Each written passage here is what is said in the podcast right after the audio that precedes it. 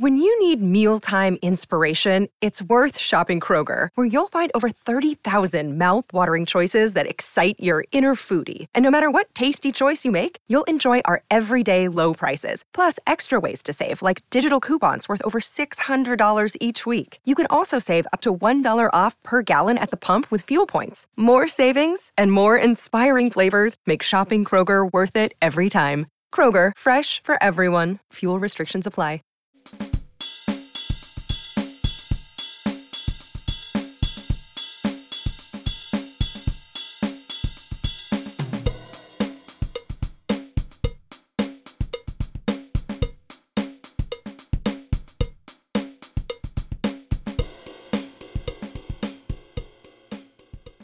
Welcome to Spark My Muse. I am your host, Lisa Colon DeLay, and today is Soul School Lesson 259 The Truthful Negative. In 2023, I want to offer more small opportunities of comfort, and solace, and soul care. Of course, there'll be some interviews too, but I know that for myself, I need these sorts of things, and that might come by way of poetry and different readings and so forth. I want to settle into a little space to offer that to you, wherever you find yourself in the world and in your own heart. Today I'm going to be reading from a book I've read before on Spark My Muse called Anam Cara, and that is from John O'Donohue. Anam Cara means soul friend in Gaelic. He was a beautiful poet and writer, soul friend, and his words give me inspiration and comfort every time I return to his work. This particular portion I'm going to read today is from page 114. So today we read from John about these inherent contradictions that are within us. He writes, We need to have greater patience with our sense of intercontradiction in order to allow its different dimensions to come into conversation within us. There is a secret light and a vital energy in contradiction. Where there is energy, there is life and growth. Your ascetic solitude will allow your contradictions to emerge with clarity and force. If you remain faithful to this energy, you will gradually come to participate in a harmony that lies deeper than any contradiction. This will give you new courage to engage the depth, danger, and darkness of your life. It is startling that we desperately hold on to what makes us miserable. Our own woundedness becomes a source of perverse pleasure and fixes our identity. We do not want to be cured, for that would mean moving into the unknown. Often it seems we are destructively addicted to the negative. What we call the negative is usually the surface form of contradiction. I'm going to pause for a second because that sentence is really worth repeating. See if you can really hear it and understand it. What we call the negative is usually the surface form of contradiction. If we maintain our misery at this surface level, we hold off the initially threatening but ultimately redemptive and healing transfiguration that comes through engaging our inner contradiction. We need to revalue what we consider to be negative. Rilke used to say that difficulty is one of the greatest friends of the soul. Our lives would be immeasurably enriched if we could bring but the same hospitality in meeting the negative as we bring to the joyful and pleasurable. In avoiding the negative, we only encourage it to recur we need a new way of understanding and integrating the negative. The negative is one of the closest friends of your destiny. It contains essential energies that you need and that you cannot find elsewhere. This is where art can be so illuminating.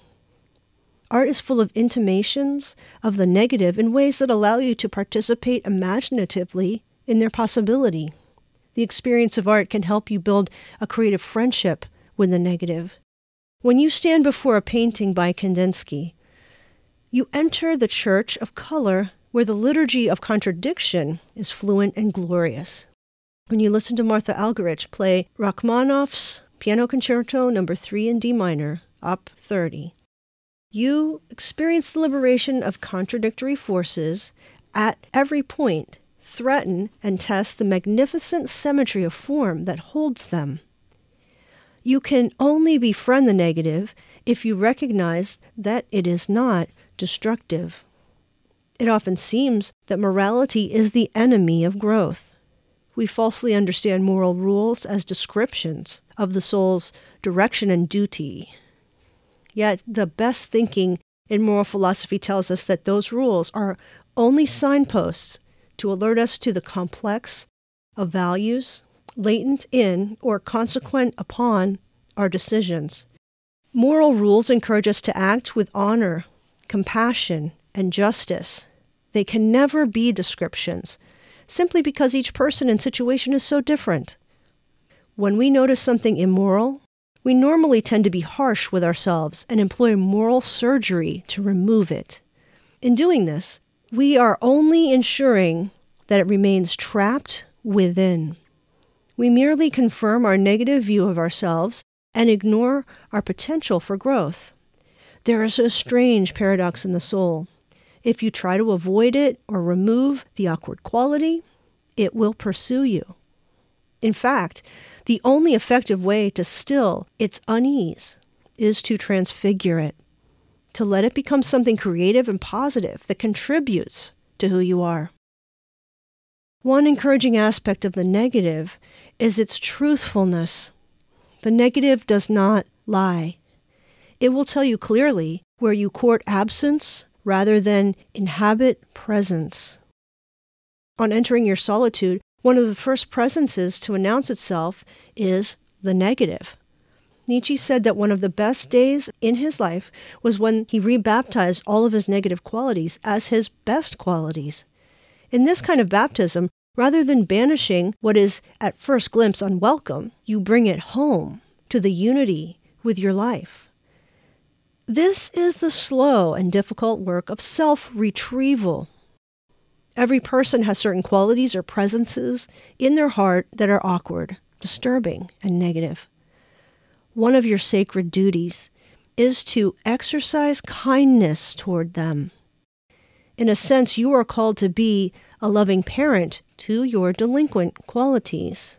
Your kindness will slowly poultice their negativity, alleviate their fear, and help them to see that your soul is a home where there is no judgment or febrile hunger for a fixed and limited identity. The negative threatens us so powerfully precisely because it is an invitation to the art of compassion and self enlargement that our small thinking utterly resists. Your vision is your home, and your home should have many mansions to shelter your wild divinity. Such integration respects the multiplicity of selves within. It does not force them into a fastidious unity.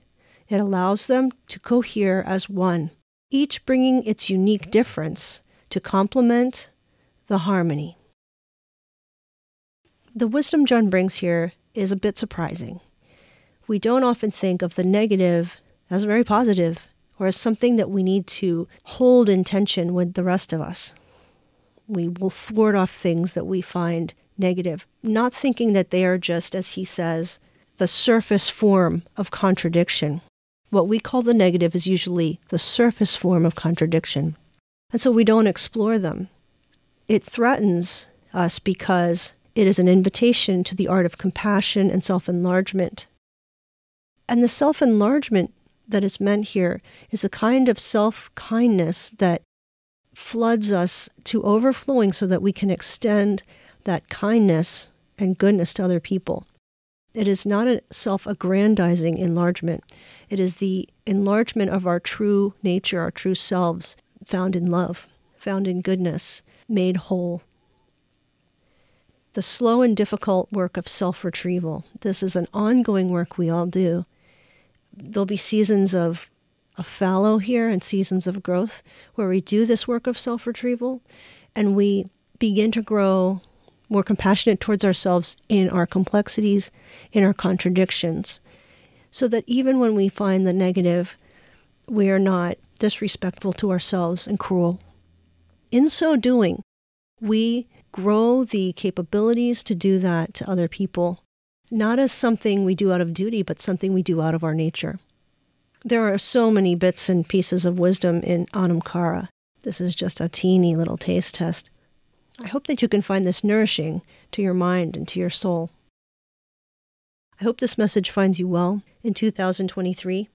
I thank you so much for listening and sharing this episode and also contributing financially when you can. You go to sparkmymuse.com for the details for that, as well as bonuses, extras to this episode. I will be updating you with travel plans and other plans for this year. Until next time, I wish you blessing and peace.